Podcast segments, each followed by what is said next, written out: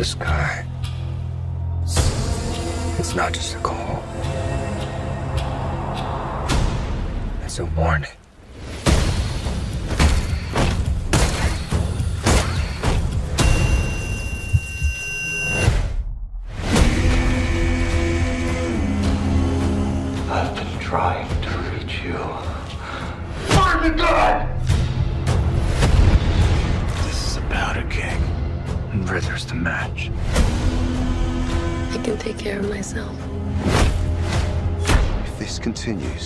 Won't be long before you've nothing left. I don't care what happens to me. It's only gonna get worse for you.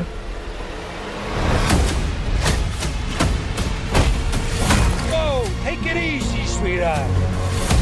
Hear everything they say, ain't you? Maybe we're not so different. Who are you under there?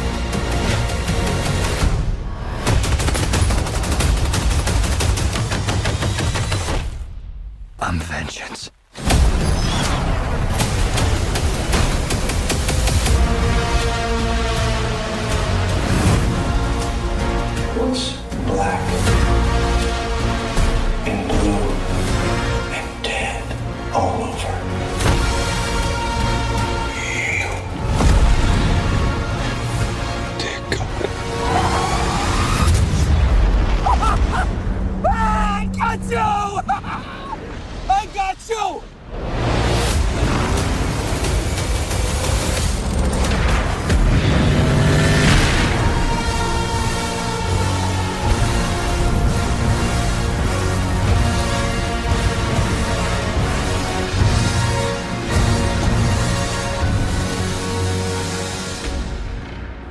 Welcome back to the Film 89 podcast. I'm Skye.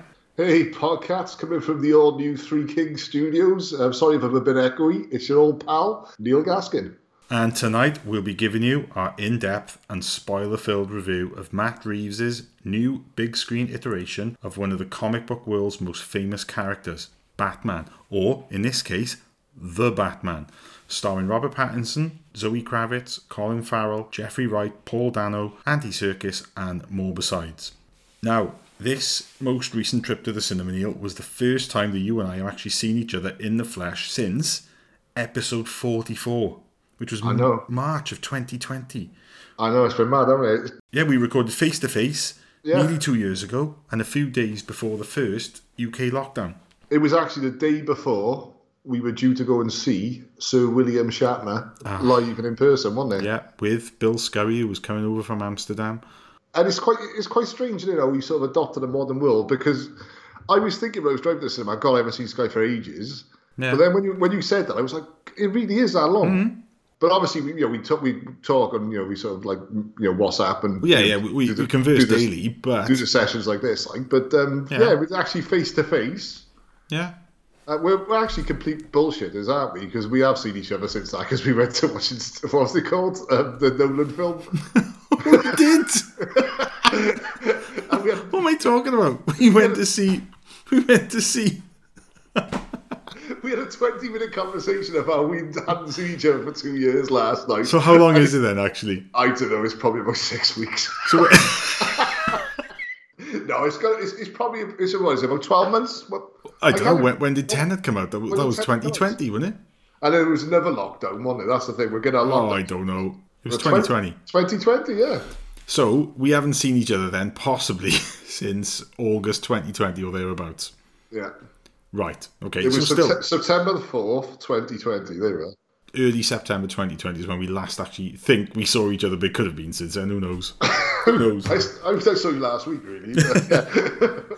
Yeah, it's quite it's quite strange, isn't it? Like you say, um, until you pointed it out yesterday, I was like, yeah, it has been that long. Yeah, it has. It has. I, you know, I, I, I, I just happen to see Rich quite, you know, frequently because our, our children go to the same swimming classes each week, and unfortunately, I see Jim Cottle quite frequently. Jim and I are in the same therapy group. Yeah, right. Okay. Can I just say as well, Skye, I'm, I'm sorry for the, the late arrival tonight as well. I know we could have been recorded a little bit earlier, but some days you just can't get rid of a bomb. Oh, whoa. Our, our hardcore Bat fans out there will get that reference.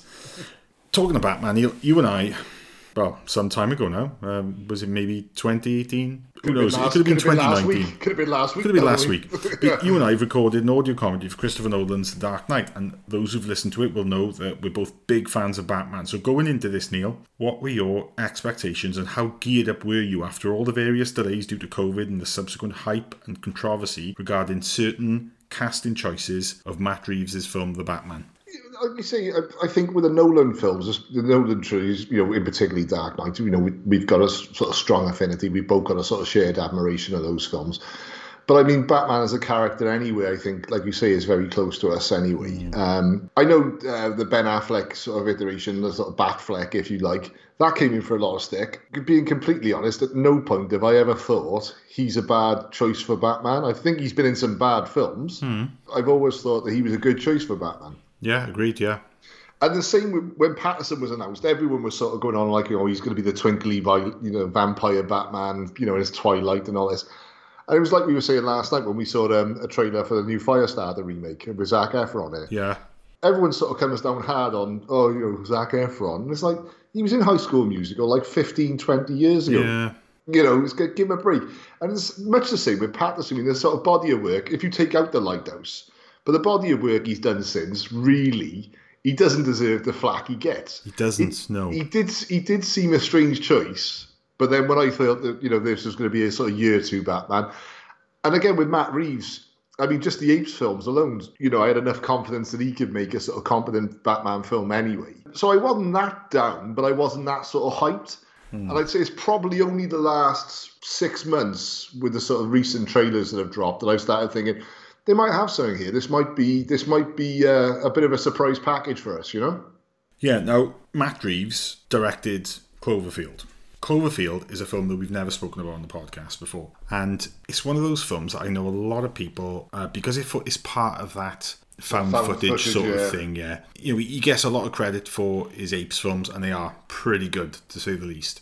But I've got to say, from a personal point of view, Cloverfield is one of my favourite films from like the last 20 years. Definitely, definitely, definitely. Um, again with Cloverfield, like I remember thinking, oh, you know, quite fancy that, and then you sort of raving about it, and I wasn't let down at all with Cloverfield. Yeah. I've got to be honest. It's one of those films that I didn't really appreciate until I watched it again on, on Blu-ray, and then I watched it again, and it's just there's something about that film about the fact that about the New York vibe that it catches, and then the fact that it's got this sense of realism to it that I bought hook, line, and sinker, and I just thought it was an absolutely tremendous film. So from that point of view, I went into this in, in the last few kind of weeks leading up to it, really looking forward to it because initially when it was announced as to who was going to be playing Batman and, and various other casting choices.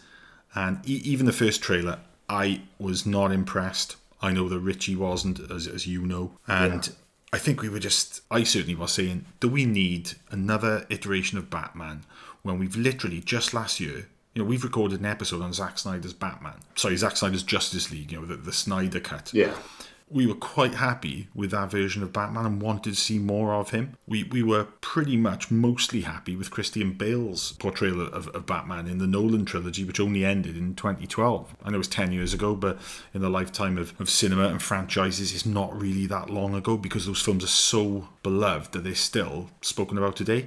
And to be having an, another version of yeah, that's the other thing with that with the Nolan films. Although you can knock the Nolan films for certain aspects, yeah.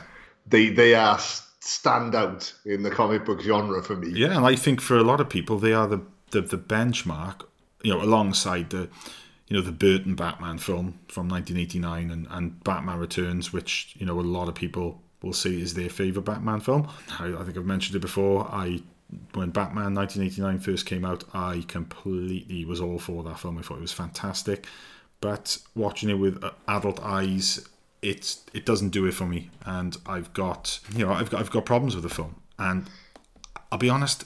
From day one, back in 1992, when I first saw Batman Returns, I never liked it. I re- and I, I've always had uh, to say I've had problems with the film is me being really diplomatic. But again, I'm not going to bash anyone for liking those films. And great, you know, more power to you. But for me, I, I just don't get on with them anymore. I find them too camp and Yeah, it's quite strange when you think about it, especially when '89 came out. I mean, this, me, me, me, me, saying, Neil, right, that I find Batman camp, one of my favourite iterations of Batman is the Adam West Batman, and that is the oh, absolute well, epitome without a of of camp. doubt, without a shadow of a doubt. But that those that TV show knows what it is.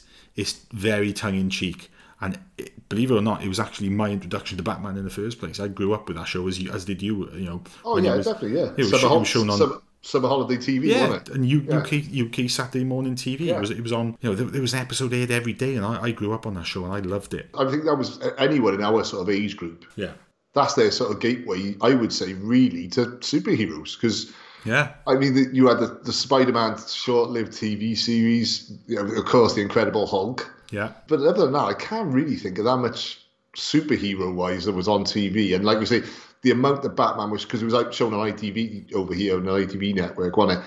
And it was just like you say, it was a daily thing. It was on every it was on every weekend, but especially during the summer holidays, Yeah. it was on TV every morning, wasn't it? You know, it was um, you were guaranteed you could watch Batman. And then, and then having, uh, as a grown up, reappraised the Burton Batman films and not getting on with it, which was like a slap in the face of gritty realism. I, I just fell for it. Yeah, that's what I was saying. It's quite strange when you think because it's something that's mentioned every time. Well, funny enough, I was joking about you last night when I, every five years it seems to be that someone brings out a darker, more gritty, grounded version of Batman. Yeah. And it's quite strange to think that that's how that's how Burton's film was initially sold, wasn't it? You know, I mean, Yeah. it, I, they actually created the 12A rating over here, didn't they, for that film? They did, you know, yeah. because it was there was no way that could be a PG. No, that's right. And it was at the time, I think, uh, Dalton's second Bond, License to Kill, was the first ever 15 rated Bond. And they Yeah. obviously sort of, you know, just destroyed this box office. The British Film Association wanted, they actually um, created a rating, the 12 rating, just so Batman could be. Yeah, yeah. It was, it, it was like, um, it was like how Temple of Doom became. It was the, I think, wasn't Temple of Doom the first or, or one of the? I think that was the film that triggered the MPAA in America to come up Yeah. with the, the PG thirteen rating. I think the actual first PG thirteen rated film, I think, was Red Dawn. Quite ironic nowadays. Yeah, and and then in '89, the same thing happened in the UK. Batman was the first Yeah. 12 rated film, wasn't it? I mean, it's, it's sort of darker takes to it. I mean, yeah, I mean, the Joker is, if you compare sort of Nicholson's Joker to sort of Cesar Romero, I mean, yeah, you can see there's a darker take there. And it's, you know, particularly in Batman Yeah. Returns, I mean, the Penguin, Danny DeVito's Penguin, I mean, he, he's grotesque, you know, he, he and, and very creepy and lechy and, you know, biting people's noses off and hmm. stuff like that. So I can understand the sort of take. But like you say, when you look back on him now, then he's just a hint of, I don't know whether it's just a time that's passed, but it is just a hint of campiness to him for me. Definitely. Yeah, and I know a lot of people, and I'm not saying that those people who are my age and part in our generation who still love those films are looking at things through rose tinted glasses with a, a sort of degree of nostalgia they can't get away from. But I think it's because it was such a long period of time in my life where I didn't watch those films that when I went back to them, it was like I was watching them afresh, and they just they really didn't do it for me. Even the even the original, it was just too much silliness and campiness, but masquerading as this sort of dark, brooding, gothic film. And I was like, well, Yeah. I'm not seeing that. I'm not getting that from this film. I'm getting Joker pulling a, th- a revolver with a three foot long barrel out of his trousers. And I'm thinking, Yeah. oh, seriously? And by that point, I had, I'll be honest, I had developed a strong disdain, maybe an irrational disdain for Tim Burton. But then I don't know, maybe when you look at some of his later films like uh, Alice in Wonderland and the you know the the, the Willy Wonka film, I think I think maybe it was was deserved. but- no, no, no. That, that really sort of pushed me over the edge. But let, us go back to this film, The Batman. As I already have got a good grasp, Neil, I think, on how you feel about this film coming out of it, as I watched it with you. What things about The Batman did you like? Straight away, I like the, the cinematography. I think is beautifully done. Uh, I think it's a well directed film. Uh, I think it's a well written film. I think on the whole, it's a strong cast. Yeah? You know, positive wise, I, I like the fact that, uh, like I say, the running joke it's a more grittier version of Batman. This basically was a much more grittier version of Batman. I mean, this reminded me of more like the animated series, really, when he was really just pounding people's faces in and stuff like that. But I think oh, I'm just going to lay my cards on the table straight away. Uh, this just the editing of this film is something that needed to be addressed. This film is far too long for what it should be, far too dragged out for what it should be. And I'm going to be completely honest, like I said to you, it's a little bit self indulgent. To me, it reminds me of almost like a sort of director's cut special edition Yeah, like like I said, I, just, I don't feel like I've seen the theatrical version of this film yet. I listen. I'm all for longer films. Yeah. Like I've said to you before, with the sort of um, you know Justice League cut down to under two hours so they could get more showings and stuff like that. To me, that's if, if you've got a three-hour film, then release a three-hour film. Yeah. I don't know if this was a three-hour film. If I'm completely honest, I think the running time on this film could be easily shaved off 30 minutes, and at a push, I think you could shave almost 45 minutes to an hour off. I, I think though it's it felt like it was something that should have been cut down in the script stage of things as opposed to I, I can't think of like actual scenes where I thought right that whole plot point or whatever could go. No, no, I agree, but uh, it's just like that scene was seven minutes long and it could have been four minutes Yeah, long. I agree. Yeah. I think little bits here and there, and it, it could have been trimmed down to a much more manageable running time. But going back to one of the things you said about what you loved, which I absolutely genuinely loved, was the look of Gotham. I- I thought that the level of production design and the overall look of Gotham City was probably as good as we've ever seen before. And for me, it was just the right mix of, of real world, big city architecture and just enough of a dark, kind of gothic feel, all helped along nicely by, I, I gotta say, some pretty amazing cinematography by Greig Fraser, who was the director of photography on Rogue One, arguably, for me, one of the most gorgeous looking films I've seen in recent years. Dune, of which I'll happily say the same, and The Mandalorian. They were parts of the film that very much looked like Seven. Now there was, I think there was a lot of, definitely a lot of homage into David Fincher's film here. Yeah, without a shadow of a doubt. I think if you looked at if you looked at Seven, uh, Joker, you know, a little bit of Taxi Driver as well. Yeah, yeah, yeah. Which I, I, which I know plays into Joker, but Yeah. it had that sort of gritty, sort of late seventies New York vibe. Yeah, like that didn't New York, which was basically just like decaying and falling apart. Yeah, and, French Connection sort of grime, Yeah. like yeah, yeah, it did. And which I love. You know, Oh yeah, but there, there was a lot of those kind of like almost Times Square esque kind of shots, which I was looking at them thinking, is this a combination model work, CGI, or is it an actual city that they've? I, I'm trying to tie this into a real world location because it looked so good and looked so convincing. Some of those establishing wide shots of cities. They, I- couldn't tell where the seams were with any sort of CGI or effects enhancement. I thought that this is this is totally selling to me a city. Whereas something that we did bring up in our you know analysis of the, of the Dark Knight films, I think it's something me and Hayden spoke when we did the episode on the trilogy as a whole, is the fact that Nolan chose to use different cities for each film. Like he, he used Manhattan, I think, for, for for one of the films, and, and Chicago for another. Chicago was Dark Knight, wasn't it? I know Chicago Yeah, was Dark. and it, uh, it it it it gave a feeling of like different cities patched together.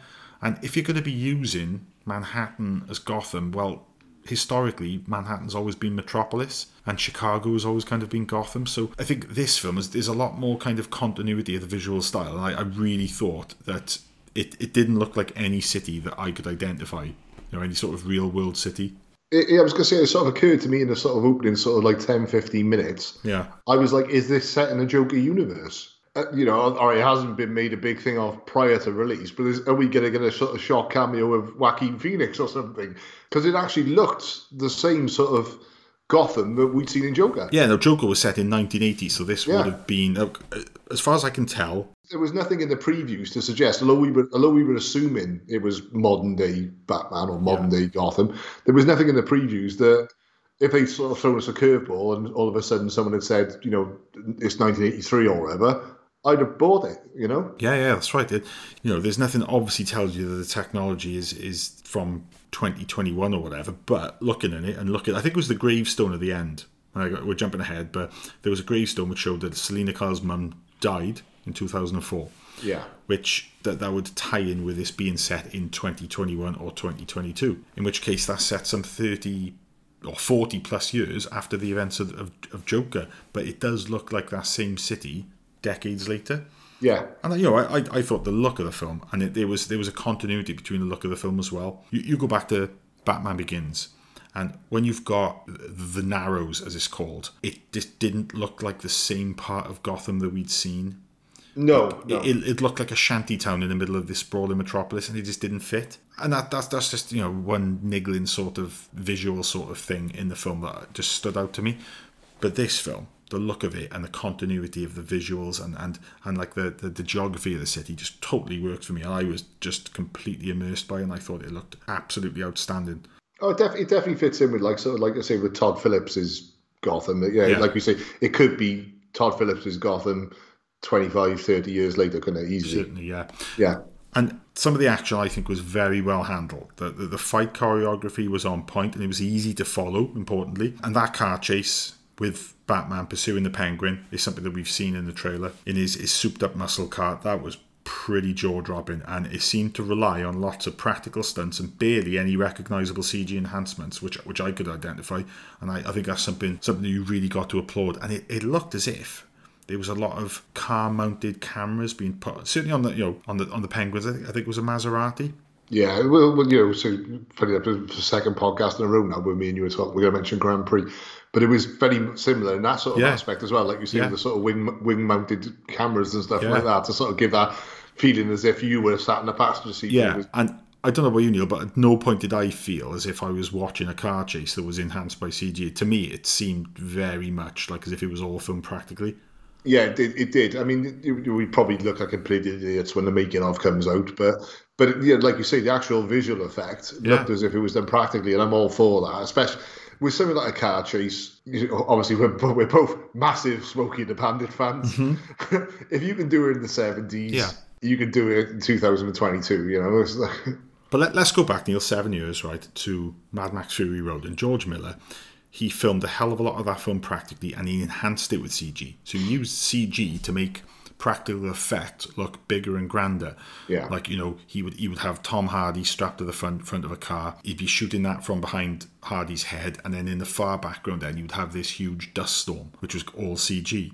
But it's a mixture of practical and CG, and it's using each of those types of effects, you know, to their best use. and it's like we've said before, isn't it? These these things should complement each other. I mean, Yeah. Uh, you know, you know, if you, as we talked about car chases, you can look at some of the earlier Fast and Furious films, and regardless of what you think of them, the stunt work and the stunt driving is phenomenal. Oh, absolutely, yeah. And then there's yeah. other bits like in the later films where cars are being propelled off jets and you know, you know, flying to, the moon and stuff, and it's, Yeah. and you've just lost it. And like I say, we grew up watching, you know, Smoking the Bandit, watching Convoy, and you know, Mm-hmm. films like that.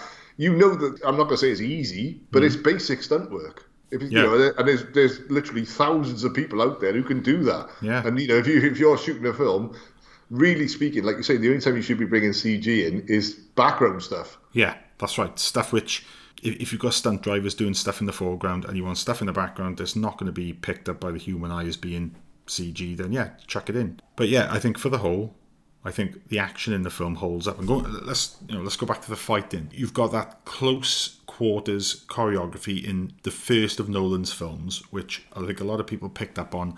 That was kind of like, yeah, it's a bit too fast, it's a bit too choppy. The camera's too close to the action. I can't really tell what's going on.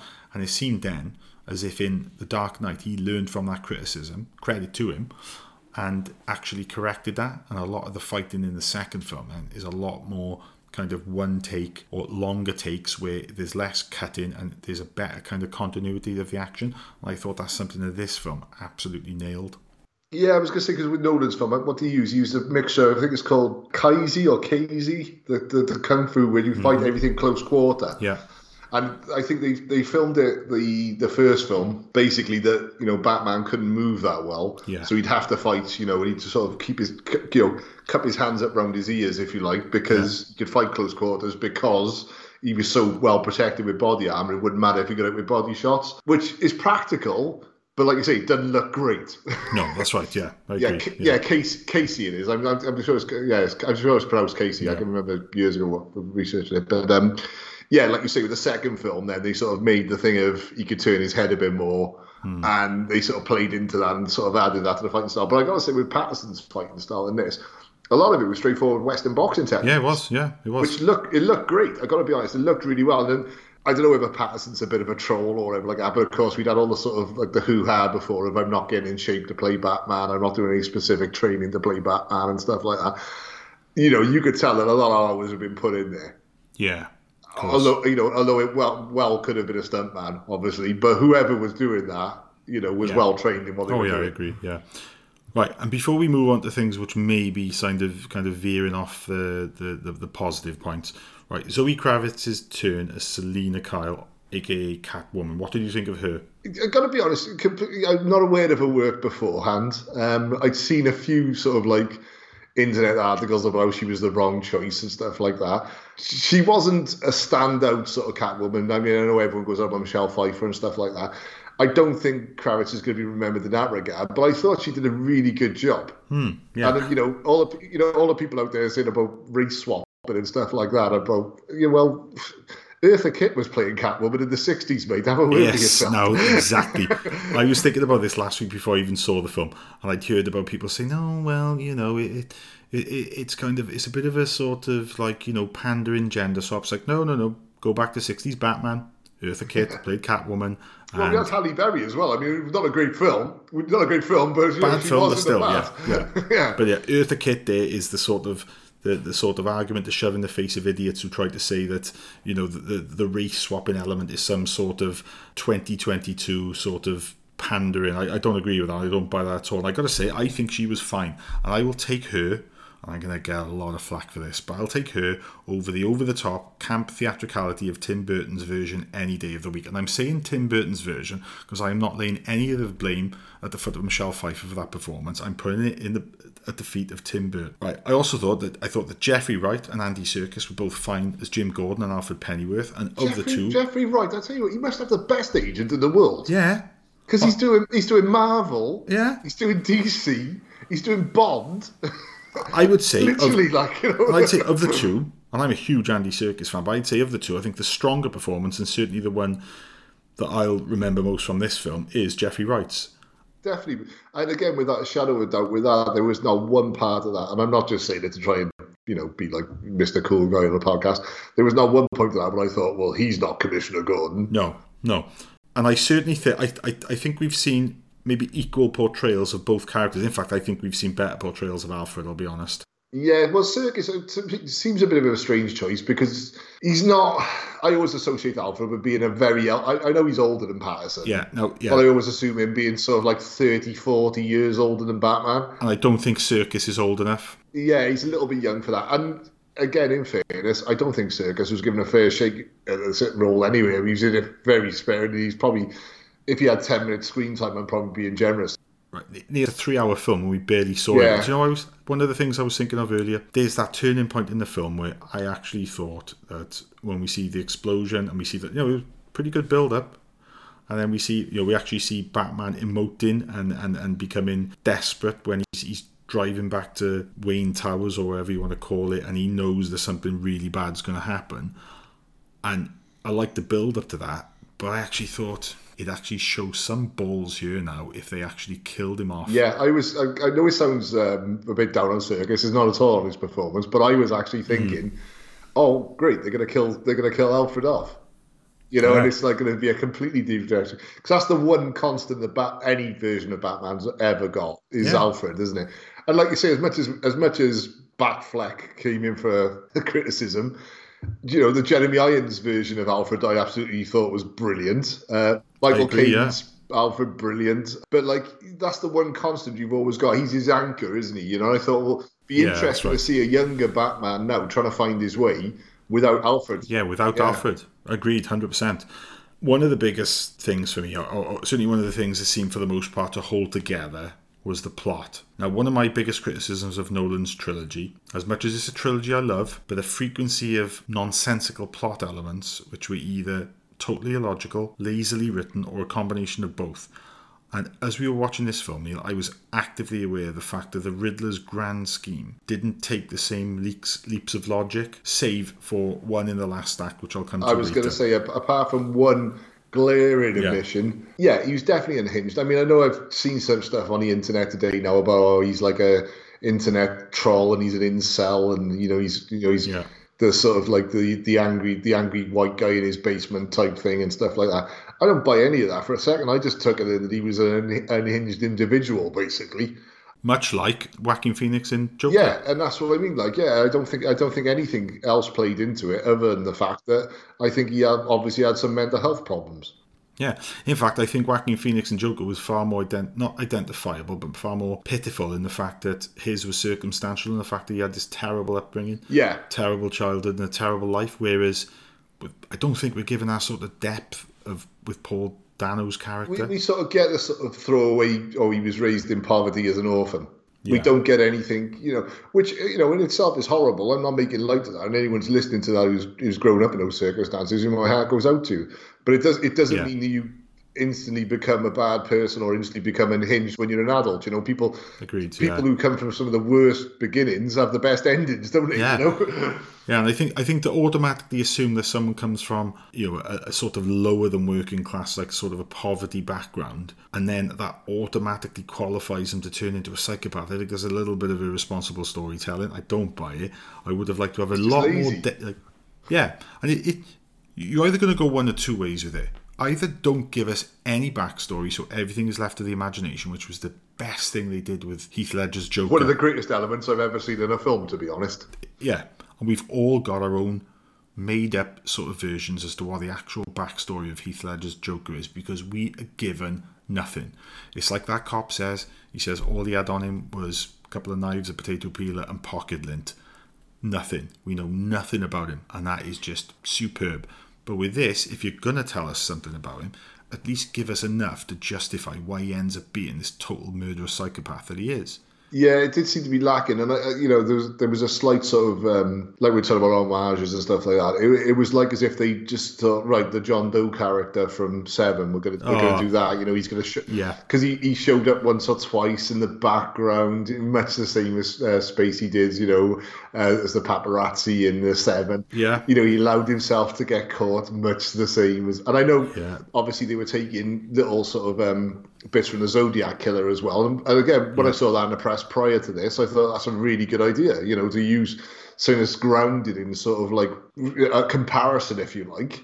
And there were elements to it, like you know, that worked very well in that respect. But like you say, you need to have that payoff, and I never really felt I got that payoff for this character. I agree. If, if we're going to stay on him now, then last last week, as you know, Neil, I rewatched uh, There Will Be Blood. It's a film I've not seen since it first came out. It's a film that's got a, a big fan base. A lot of people just love it. It, it, it actually made me realise how far behind I've fallen with Paul Thomas Anderson's output. Yeah. But it's a film that I did see upon its initial release, and I just never got on with it. And it's one of those ones where I thought, "Do you know what? There is a fair chance that when I go back and revisit this, I'm gonna see the error of my ways, and I'm I'm really gonna like sort of see it in a different light. And I gotta be honest with you, I didn't because I found Daniel Day Lewis's character difficult to relate to, and I just didn't like Paul Dano in that film. And a lot of his sort of shouty sermons, which he does, because obviously he plays a, a preacher. When I see him doing the same thing in this film, I'm thinking, really, Paul, it, you know, you- you're giving us that kind of shtick again, and it just did nothing for me. He does he does creepy very well. I mean, he was good in Prisoners with Hugh Jackman, and and I, I know he's tried to do quirk. I mean, I don't know if you've ever seen you've ever seen Swiss Army Man with No. uh, Daniel Radcliffe playing the corpse. No. It's, it's, he he does he does quirky quite well uh, when he's playing against a, a sort of dead Yeah. Daniel Radcliffe. To me, I well, I said to you last night, he's just one of those quirky guys. Hmm. And I get the impression that if he had a bit more charisma, he could be Jared Leto. But I, d- Yeah. I just, I just never really take to him in anything. I think nearly a specific quote was, "He's like as if he's like Jared Leto, but less pretentious." Yeah, that was it. yeah, yeah, perfect. Yeah, It's like he just turns up in weird sort of films, and you know, like I say, he's just sort of made, um, I don't know, a sort of career out of being the quirky sort of weird guy. Yeah, You know, and yeah. I get, like, you know, if he's going to play a serial killer, he's probably a brilliant choice because of that. But yeah. I, again, I just didn't feel as if he was given enough time, no, you know, with the mask off, if you like. I mean, that's right. which- yeah, conversely, it doesn't always have to be the case. I mean, you go to a really high standard here, but if you're looking at sort of Heath Ledger, I knew nothing about that character, and yet I was enthralled by it. exactly. And with this yeah. character, I was kind of like, well, I need to know stuff now because, you know, why are you actually doing this? yeah, You know, and I know there's a sort of ambiguity, and that's kind of cool sometimes. Like you say, like you know, with Ledger, with John Doe, Hmm. where you just never really find out, other than the fact that they're just a mentalist. You know, but, yeah, but then I think when you when it comes to the end, and when you blow the lid off him, you actually name his character, you give us an Yeah. insight in, into his background or whatever. If you're going to take away the mystery of that, then you've got to back it up with having an interesting enough character. I just don't think.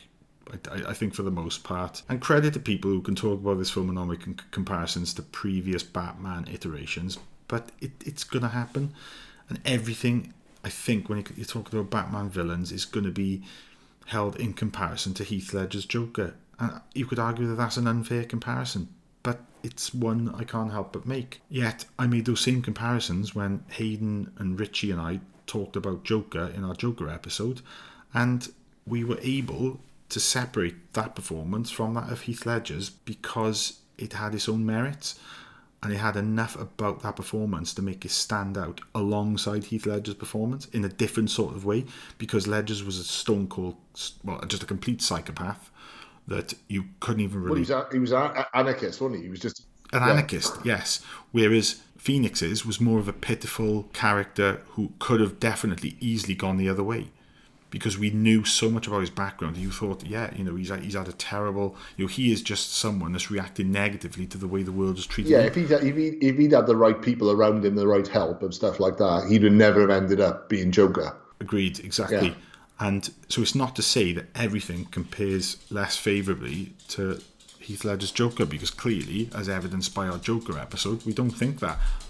But when it comes to this and this performance, it doesn't help about the fact that I, I couldn't help but make comparisons to stuff I've seen from him But before. again, this is the thing, and this, this is what I'm going back to all the time. And like I say, we've had some conversations today with our good friend, the late Jim Cole. Mm-hmm. And, you know, he loves this film. He thinks it's fantastic. And it- But for every flaw that I can pick in this film, the same thing keeps coming in my head. You had three hours, mate.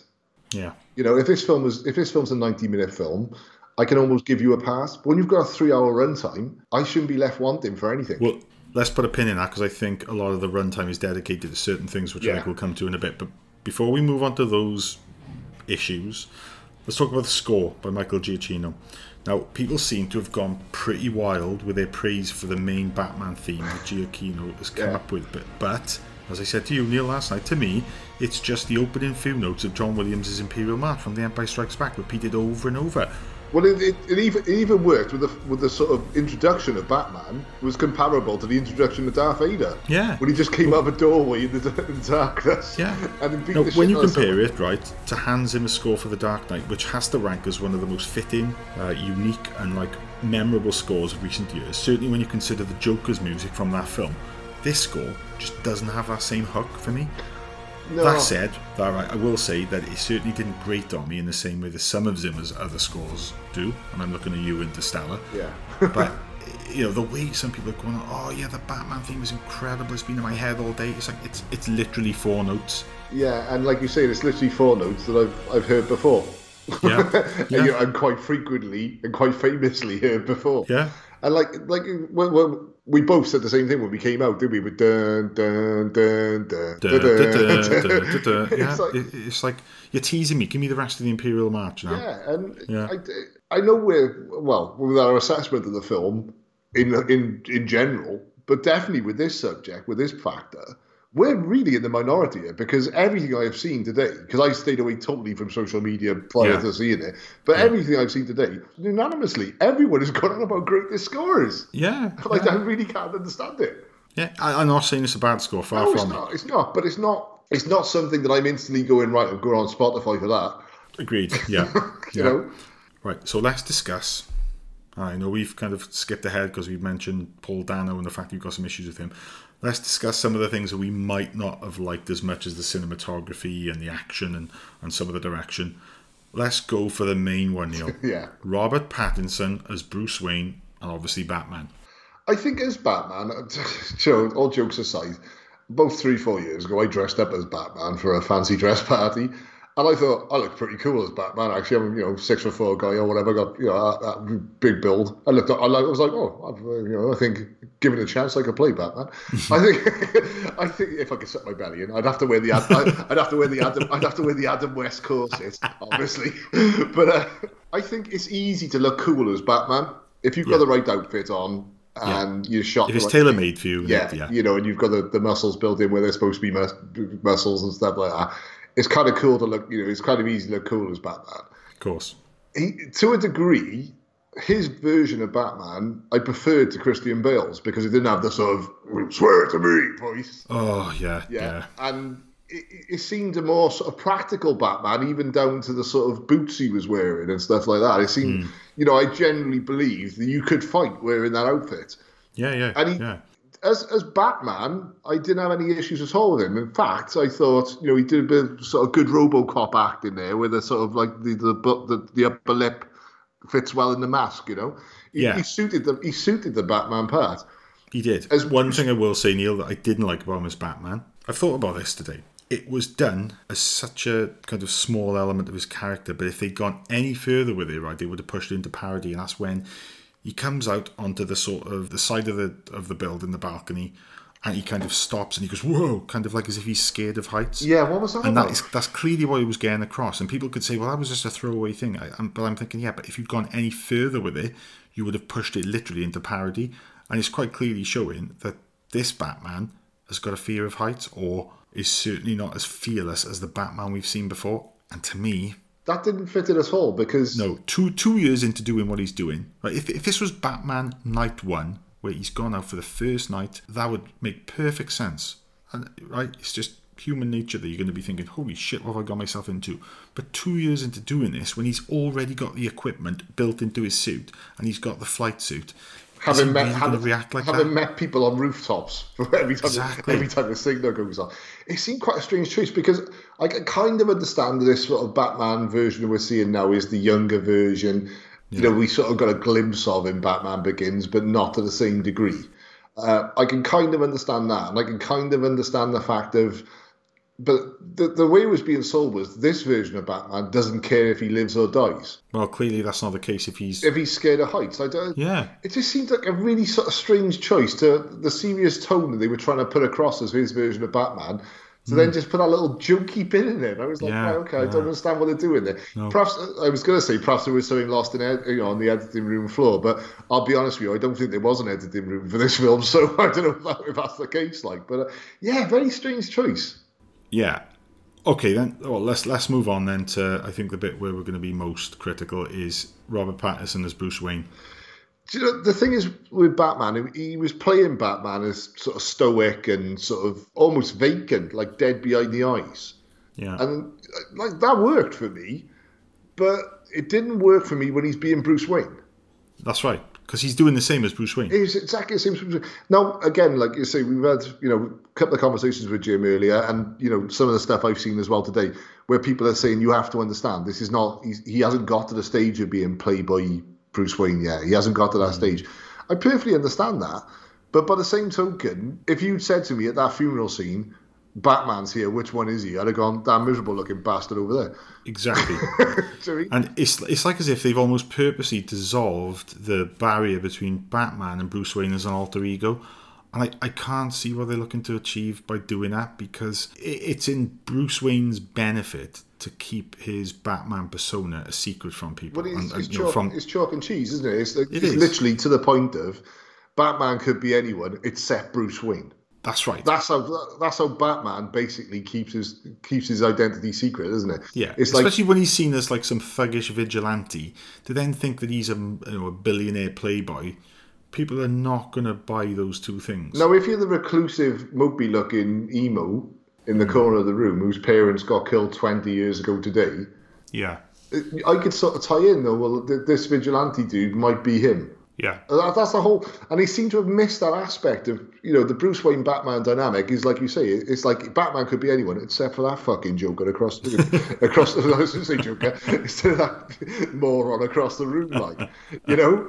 And that's that's that's that is that is the strength of Batman Yeah. basically, and that's the strength of Bruce Wayne is he's will he's willing to ridicule himself to make himself a mockery, so people would not associate him at all with Batman. Let's talk about then the, the other villains that we've not talk, spoken about. It's John Turturro as Carmine Falcone, and pff, unbelievably, Colin Farrell as Penguin. Turturro, I thought a you know like I say, as I would say with most of you know ninety nine percent of the cast here did a you know a, a good enough job for me. I mean Turturro, he, he played it quite menacing. He, he didn't go over the top. He didn't chew the scenery. Thought he fitted in brilliantly, to be honest. But Colin Farrell as the Penguin.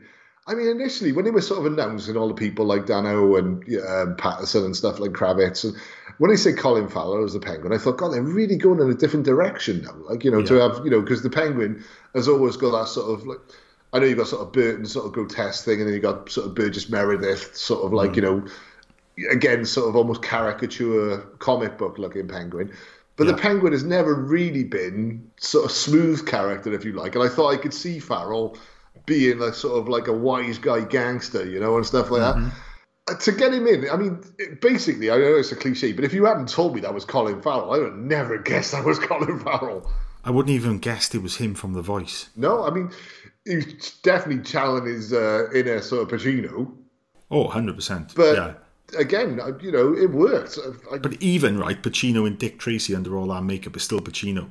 This is this was just something else entirely. yeah, well, you see, it's quite quite a good comparison there because, like, you know, was Pacino and Dick Tracy is almost playing a caricature of Pacino. Or, Yeah, yeah, or, yeah. Or every film that Pacino's done since 2010. but To 1995. yeah, let's just start. I, I'm just convinced at the end of Heat they both died. And It makes, it makes life a lot easier for me. he was doing sort of straight Pacino, but it never it never came across as you know a sort of um, no, I'm not going to say how much as a rip off of Pacino. It came across as like. My God, he's really got into character for this, and I, I would say, out of all of the cast, for me, Farrell is the one where I was like, "Wow." Yes, I agree. I agree. I know he's assisted by layers of makeup, but the fact that a character still came through, I never thought I was looking at anything other than a guy with some prosthetic scars upon his face. Yeah, he didn't. He didn't at all look like like you say. He didn't at all look like guy in a fat suit. No. And the thing is, with, Farrell, we have to remember with Farrell, if you go back sort of like well, it's probably twenty years ago now. I was going to say ten years ago, but if you go back like sort of twenty years ago, Farrell was a hot property. I mean, we he was doing things like Tigerland and stuff like that, he's you know, Oh, hell yeah. you know, he's a he's a fucking good actor. Like, Oh, and yeah. it just seemed like his career sort of lost its way a little bit. I know he's a. I think his personality plays into a lot of his outside. Hey, life. look, and look, Neil. As much as it had its problems, don't say to, don't weak- say Total Recall. no, no, no. one of one of the weak points of True Detective season two was not Colin Farrell because he was absolutely superb in that series. I'll, Yeah. I'll still stand by defending season two of True Detective. To be honest, Mm-hmm. I, I still think it's um, you know, it, all right. It's not as good as the first season, What but is? but yeah, what is? You know, Yeah. you know, and uh, the second season of True Detective, like you say, but well, both him and Vaughn, to be honest, I think came in for um, the amount of flack they came in for. I just didn't see it, and especially Farrell. Hundred percent, yeah. So if we're staying on things that we didn't like about it, Neil, I've got to go back to. Obviously, I said that the plot held together with exceptions. Let's talk, Neil, about the carpet fitting tool. So, in the last act, right, when Batman goes back to Riddler's apartment, which is now a police maintained crime scene, we, the audience, are led to believe that the Riddler wanted Batman to find the murder weapon and to make the link to the map that he'd hidden underneath the carpet, which explained his final grand plan for Gotham. Yet, that was wholly reliant on the cop guarding the scene recognizing it as being a carpet fitting tool, as he had a relative who was a carpet fitter, and this relative had, in some very fitting bit of coincidence, told the cop what the tool was for. Really? Yeah, Is that how desperate the writers, right, Matt Reeves and Peter Craig, are to tie this, up until this point, fairly coherent plot together? Now, as you know, Neil, I am not always the best at picking apart a film's plot holes. For example, or, or examples of lazy writing on first viewing. But this one literally stuck out like a severed thumb. quite ironically, because there was a seventh one, isn't there? But, uh, yeah. yeah, it just seems strange. Like you say, go back to the seventh one. When they were doing the sort of the earlier riddles, when he was reading it from like the sort of birthday cards and stuff like that, I thought, well, these are quite easy to work out. It didn't seem to have the sort of impetus of a, a, an evil genius behind it. But there Yeah. was always like a twist, wasn't it? Like you say, like the seventh thumb turned out to be like, you know, uh, a thumb drive, which would then Yeah. be, you know, because it's in the car, there's a USB stick in the car and stuff like that. I was, you know, thinking this is really well thought out. They've put a lot of thought into this. The ratter, the ratter, or whatever they were saying, it just basically just spelled out URL, didn't it? You know, and stuff Yeah. like that. So it was like go on the internet and stuff like that. And it was like, simp- he was like almost overcomplicating things, Batman and, and Gordon. They were almost over, overcomplicating Hmm. things and thinking about things too hard. It was like the Riddler was having a laugh at him. Yeah, because it was like some of the clues were look, you, you, just need to think of this in terms of phonetically. Just literally, just just Yeah. just take this literally. Be you're giving me far more credit. You're looking into this too deeply, and I like that sort of aspect. It was almost as if he was toying with them. Yeah, and yeah, again, to, to toy with someone who was so, simplistic means there is a degree of sort of evil genius behind it. Yeah, yeah. The, the carpet fitting tool. No, that's, that's, that's not gonna work. That's not going to work, mate. It didn't work at all. You know- and it was like you say, it was one of those things. I'm the same as well. Sometimes, you know, you and I will come out the cinema, and one of us will come up with saying, and I'll like you'll say to me, "Oh, well, that wouldn't have happened," or and I'll go, "Oh, fuck, I didn't even notice that," yeah, or vice versa. With that, I think straight away, I think, I think the whole cinema grew to that bit. Yeah. you know, It's like, yeah, when when a character is put there purely right to give, oh, I'm now going to dish out some exposition to you because it seems as if the writers are in a, at a bit of an impasse and don't know where and to go with the story. and it wasn't even. I was a carpet fitter before I was a cop.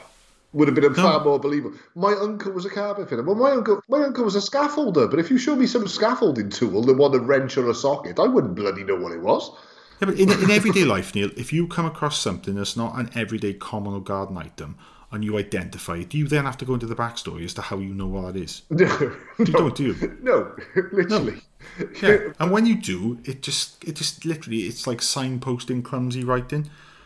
Uh, fli you know, flipping back on ourselves and going back to one of the things I did like about the plot, and this is something that wasn't openly apparent to me at the time. There's something that's I, I thought about as time's gone on after seeing it. I did like the ending where instead of the inexplicable kind of finale to the Dark Knight where Batman has to take the blame for Joker and Harvey Dent's actions, instead of blaming the Joker who was the one who orchestrated it all. Yeah, I've never really, understood, never really understood that. Yeah, I never understood that. But here, we've got like a more optimistic ending where Batman realizes that instead of being like this tool for vengeance, he should be like a beacon of hope for the people of Gotham. And having had some time to consider this, I actually, I actually like this a hell of a lot more than the end into the Dark Knight, and also the ambiguity of the end into the Dark Knight Rises, where it could be seen that Batman has sacrificed himself if we interpret the coda with, Alfred as just some sort of wish fulfillment dream. Because after all, how the hell could he have escaped that nuclear blast? And I thought if he is going to die, after everything he's done, sacrificed his body, his life, and everything for Gotham, you know, if that's his thanks for it. Whereas this one being a lot more positive, upbeat, and optimistic in, in the damn cynical times that we're living in, I actually thought, you know what? That's actually one thing this film does get right. And I don't think it's something I immediately identified when we saw the film, and it's something that I've thought about literally in the last couple of hours prepping for this episode. Yeah, it's, def- it's definitely the right way to go, and I think it's, so. It's a, it's a great payoff to. It's quite strange with Batman because with Batman they sort of play Batman one or two ways. Don't they? they either play Batman as he's the hero of Gotham, or they play him as he's the almost the villain of Gotham. Like it was, like, oh, we don't need vigilantes on the street and stuff like that. And you had a little degree of that with this, and you had like some of the cops sort of saying, like, you know, what's he doing at this crime scene? He shouldn't be here and stuff like that. But they still allowed him to be there Yeah, yeah, yeah. it was like a sort of happy medium and like you say it was great then to have the ending where people were sort of like yeah we need we need this guy like you know and Yeah, i like I, I like the, I like the fact that essentially Selina on her own thing, but didn't write her off from future the, the, the chances of coming back in a future film. I think you're looking. I think you're looking at a trilogy of these films. Yeah. yeah. And, and she could come back at any point now, which is great because I, I, I, I liked her character. It kept Penguin in the picture. But one of the things towards the end, Neil, that I think, I don't know how you feel about this, but putting the Joker in it. And it is quite obviously the Joker. Although Well, in the credits, I think I think he's called unnamed Arkham patient or something like that. yeah, but if you're gonna do that, if you're gonna do that, just show his eyes. They actually showed. They actually showed the grin. You could see the scar on Yeah, his they face. showed the grin. It was, Yeah. it was it's, it's Barry Keoghan who was brought in last minute, or, or announced last minute to play him. He's the go-to guy now for substandard superhero films. But I just think it was unnecessary. And I think, you know, you, you've given us enough, and certainly, and judging on the, the popular opinion on this film in general, I think you've given other people a hell of a lot. You didn't need to set up the next film here. well, I don't know if they were setting it up or whether they were trying to imply that Batman and Joker had already crossed paths, perhaps, and he put him in Yeah. Arkham. Because it was the other thing as well when he was doing the fight at the end. Yeah. And to begin with, I was thinking, oh, is that like some sort of adrenaline shot he gave himself or something? But uh, Yeah. you know, but then I was thinking, is that the, the venom that Bane uses? Because he he sort of took it and he went into like berserker mode, didn't he? Yeah, it, it looked like it was like a shot of adrenaline. Because I thought it was adrenaline, but then he Yeah. carried he carried on then, and it was like it went a little bit. He went a little bit too far, as if he was like I say, it was almost like as if he had a bit of roid rage or something, you know. And I was thinking, well, are they sort of implying that he's already sort of come into contact with Bane? I mean, with the Joker sort of aspect, I'll be honest, completely honest with you. I don't want to see another Joker now. I mean, we've we, Hmm. we've had Leto's Joker come back for the, the the Snyder cut. Didn't really add much to what he'd done before. I can understand that there was, by all accounts, I mean, depending on who you believe, there's like an hour's worth of Joker, brilliant Joker performance from Leto Hmm. that was cut out of Suicide Squad. I'll take that with a pinch of salt. I didn't see anything really that, yeah, that made me think, you know, that, that Sure. he could do this. But you know, we've we've had Joaquin Phoenix do the take the Joker. I mean, if you'd asked me before those films had come out, do you ever want to see another Joker after Heath Ledger? I'd have said no. So I, I don't really want to see Barry Keoghan come in as the Joker now. Whether it was just a little nod that perhaps he was the Batman's first sort of major foe, I don't know. But then for me, that doesn't work in the same respect that for me, once Batman takes on Joker and wins, that's when he becomes Batman Of course. and that doesn't fit in with the Batman that I was seeing now. So perhaps that's it- right. you know, but again with Joker, I mean, he's an unhinged individual. I mean, it's quite conceivable that he'd be in Arkham Asylum before he became the Joker, Uh-huh. but it, that doesn't work. And like I say, there was that sort of like sort of clownish gang, wasn't it? You know, where they were like almost like the Joker's disciples that you see in the animated stuff, and you know, the, the, they had their faces painted and stuff like that. And the one kid had half his face painted as if he was like waiting to go through some sort of initiation and stuff like that. And it's something that you and I have often discussed with Joaquin Phoenix's Joker is we don't think that he's the Joker. We think that he's the inspiration behind Yeah. the Joker. Like someone takes on his mantle, if you like. Yeah, because clearly he had his 15 minutes, didn't he? Yeah. And it, it it left a mark on Gotham that is something that would have been remembered. Literally just be the equivalent, wouldn't it, of someone like, you know, just literally, I don't know, cribbing onto some sort of like, you know, like a, almost like a copycat killer. Yeah, Or something yeah. like that, you know? Yeah. That'd work. But uh, Yeah, yeah, definitely. I, I don't know with Barry Keoghan. I was just like, he doesn't need to be there. And I think Neil, realistically, right? let- Let's let's let's just say as it is. I think by that point, I'm not saying you and I were maybe in the best frames of mind at the time. I know we were both tired going into it, but at the three-hour point, I was quite ready for that film to wrap itself up quite nicely, and I did not need that little bit. No, and I mean there, there are rumours that there's a scene film with Batman and the Joker almost having like a sort of sort of Silence of the Lambs esque type conversation. So Yeah, yeah, yeah. that to me that implies if that's if that is true that that scene was filmed, that Hmm. implies that Batman's already encountered the Joker and already got him locked up in Arkham Asylum. In which case, Neil, if this is Batman end of year two, beginning of year three, then I'd happily see a Batman year one with him going out on his first night out and, and you know that sort of thing. Because like it's one thing that we didn't see much of is him fighting street level hoodlums. We, we saw it in one scene, but in a three hour film, yeah, in, in a three hour film, I think we could have had a little bit more of that. But like you say, this is him. He's done this for two whole years now. This is a more established, more confident Batman, and he's up in his game. But you know, if, if they want to go back and show us how things started off with this Batman, yeah, I'll happily take that because maybe then we can get a bit more Alfred, we can get a bit more of his backstory. Yeah, but you kind of fall in the trap then, don't you? Of like, are you going over all ground with Batman I know, Begins? It's, and we it's very we don't want to fall into that it's trap very of difficult- prequels. Yeah, I was gonna say it's very difficult to do, and that that was one of the things with with Affleck's version of Batman. I liked that it was a sort of older, more jaded sort of, you know, if you like, war torn Batman. One he'd lost Robin. It was sort of Yeah. implied. You know, the other bit of a sort of drinking problem. You know that he was, you know, he'd seen better days, if you like. Sure. And I kind of like that because for me, that's pretty much all you. After the Nolan trilogy, that's pretty much the only direction you can take for me with Batman. And I would say, when he said they were rebooting Batman, that was well, why would you go back to the start again? Hmm. You know, we, we've seen it. You know. At, at least though, thank God, Neil, we didn't see a scene of his parents in an alley getting, you know, with Martha Wayne's pearls being. I was going to say, I never. I, I was going to say, I never want to see a pearl necklace again. Yeah, and one thing Neil, I have gone back on is how I felt about the portrayal of Martha and Martha and Thomas Wayne is the fact that it doesn't play play them as squeaky clean. And at first I was like, oh, don't besmirch his parents now just because they're rich, and and you're taking an anti-capitalist sort of stance on things. But then I thought, you know what?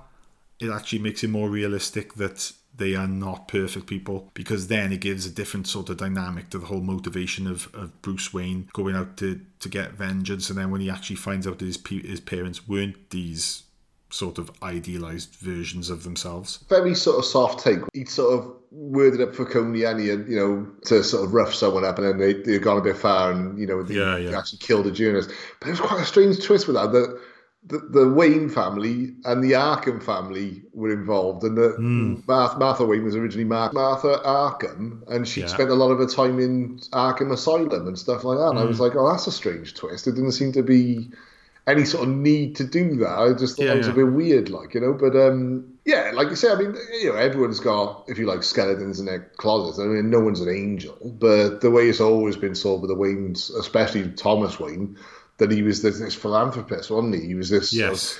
and I suppose with Todd Phillips' take on it was slightly different, wasn't it? I mean, was Oh, he was he was a bit of a dick, wasn't he?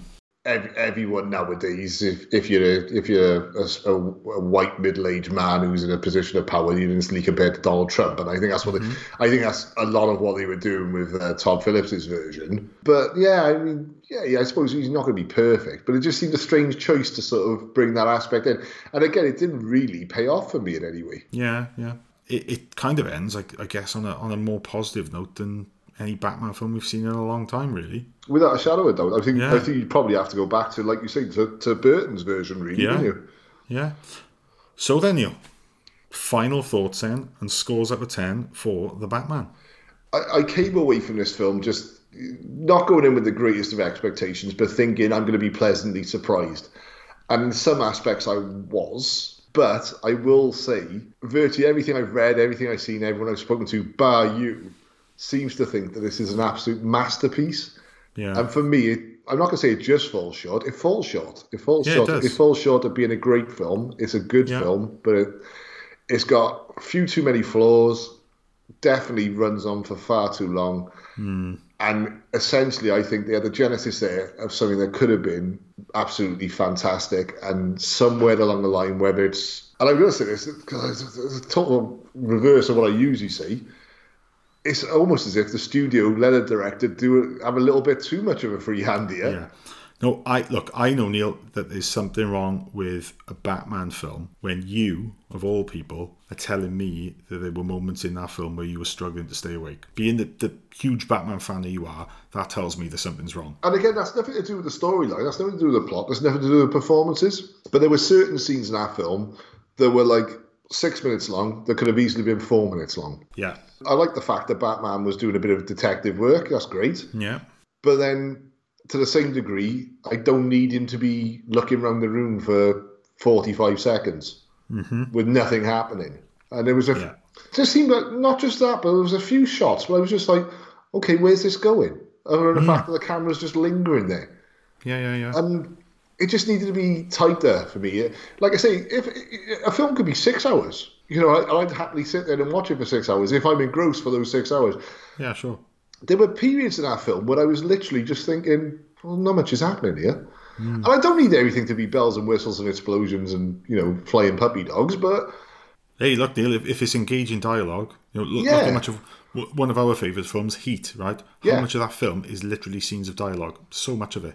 yeah, but you, being interested, you're engrossed. And uh, even, Yeah. even a sort of procedural stuff that's in there, you can see there's a purpose to it. Whereas long Exactly. it was almost as if I'll just leave the camera on Pattinson's blank expression for 12 seconds when I could when I could have just left it there for three. Yeah. yeah. And I think a lot of that sort of excess adds up, doesn't it?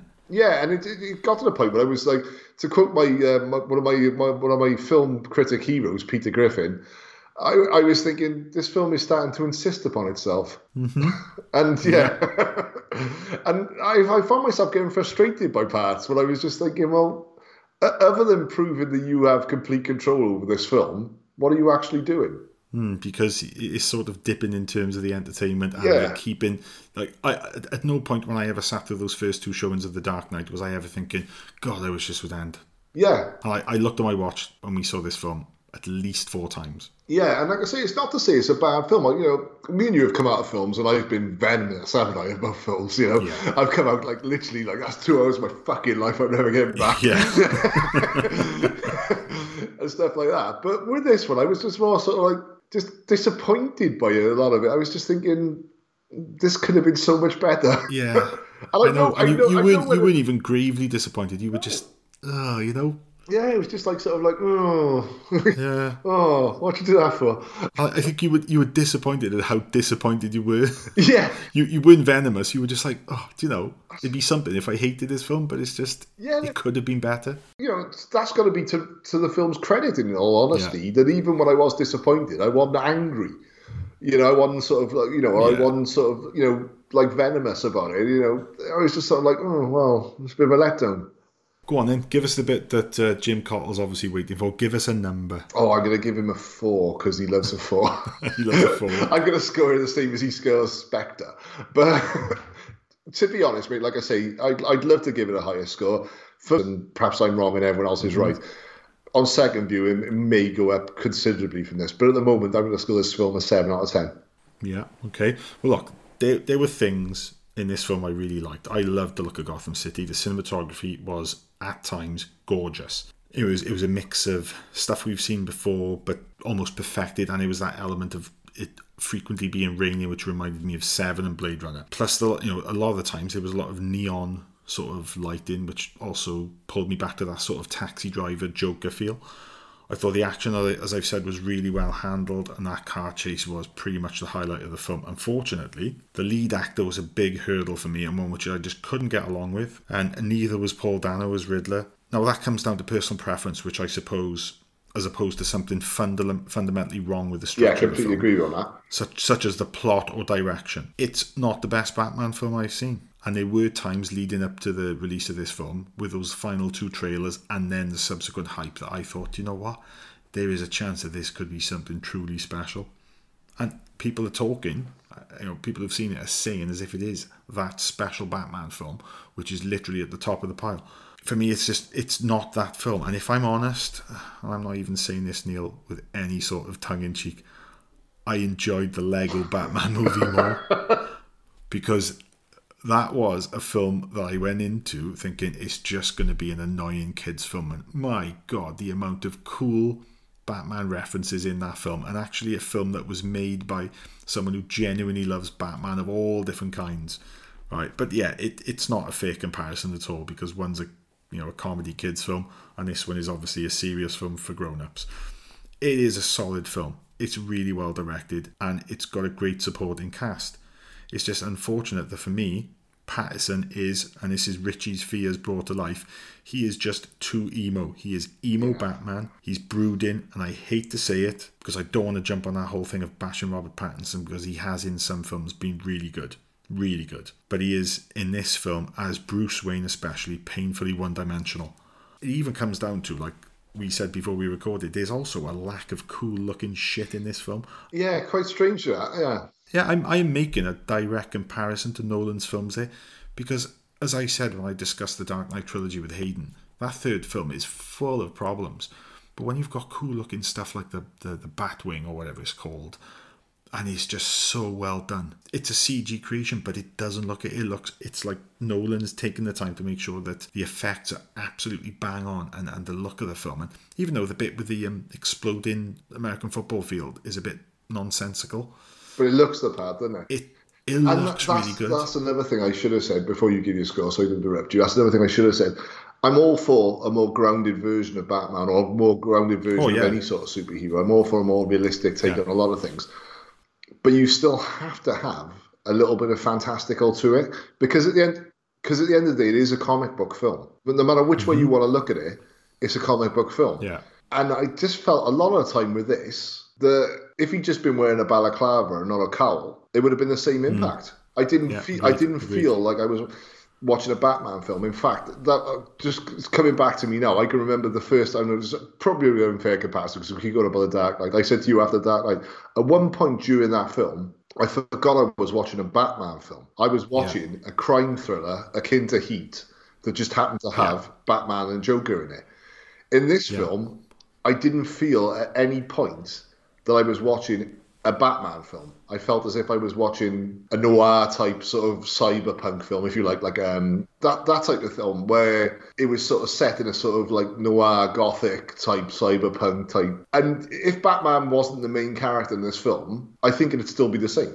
It didn't feel like a Batman film to me. Yeah, it, it to me it felt like a Batman film. It just felt like one that would have been better if it hadn't made some of the creative, not creative, but casting choices that it did. It and again, it comes down to personal preference. But the problem for me, and this is going to be my chuck this on the back of the Blu-ray then, Warner Brothers. For me, the problem with the Batman was the Batman. Yeah, definitely. And like like like like we said last night, would you rather have seen a Ben Affleck solo? Or, And, and unfortunately, it's that one sort of crux that pulls down the rest of the film. Because when the central character doesn't work for you, what what is the rest of it for? yeah, and like I say, I'm completely open to the fact that we're wrong.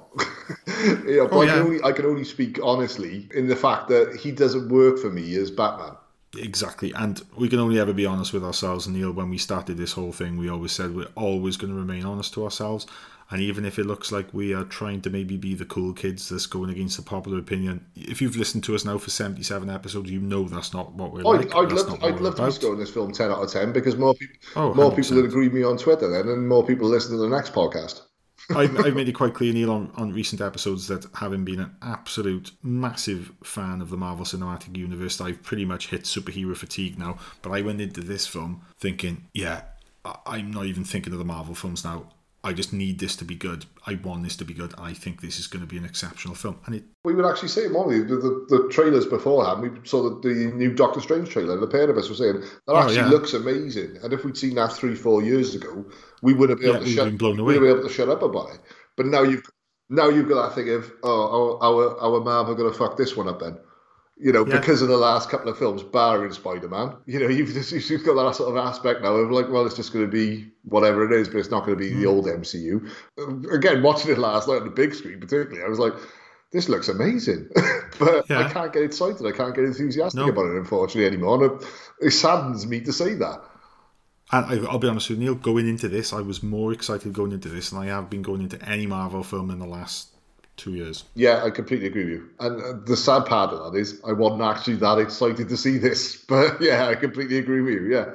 And like you then, Neil, because of the flaws which I just can't ignore, and the fact that one of them for me is an absolutely fundamental flaw, I'm not going to take anything away from the film. This the, the, the things that this film does exceptionally well, which it does, and it gives us the best Gotham City I think I've ever seen. I'm going to go with a seven out of ten.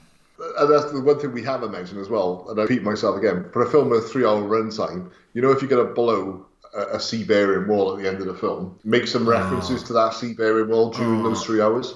Right, please, DC comic book fans out there, please tell me, is this something I'm missing? Is Gotham City built several meters under sea level? Because that was just something that came completely left from left of field, and I was like, what? Yeah, there was literally no mention of that film, uh, of that aspect of the film, until the last the Yeah. last twenty seconds of the film. Like, yeah.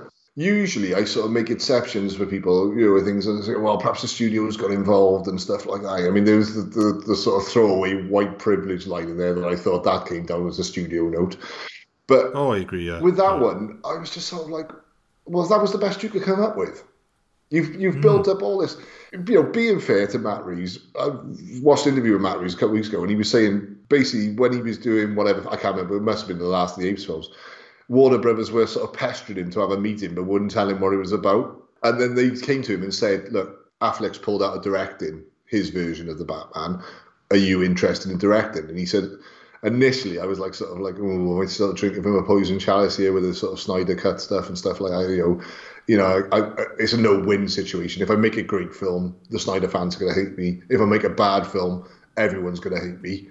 You know, and he said he sort of said to Warner Brothers, "I've got an idea for a Batman film, but I don't think it'll work in this context." And then, like two weeks later, they phoned up and said, "Look, Affleck's completely out.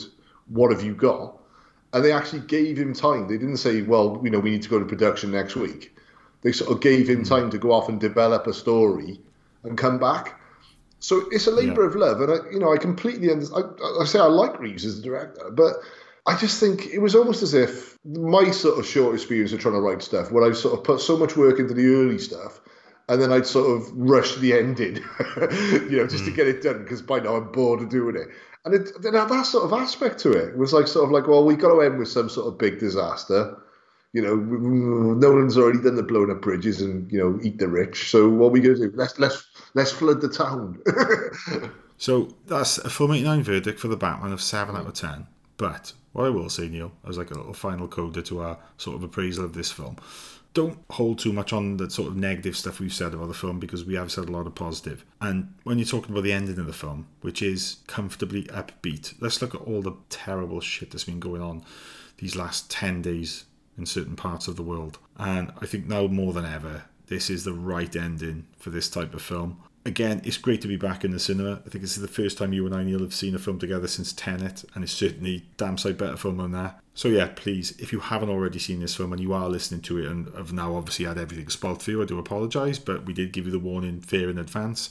Go and see the Batman. Let us know what you've thought about it. Hit us up on social media. Neil, where can people reach you if they want to uh, continue this discussion? Uh, you can find me on Twitter at Neil underscore Gaskin, and I've no doubt that everyone's going to tell me I'm wrong, and I've no doubt that in 12, 18 months' time, I could possibly be agreeing with you.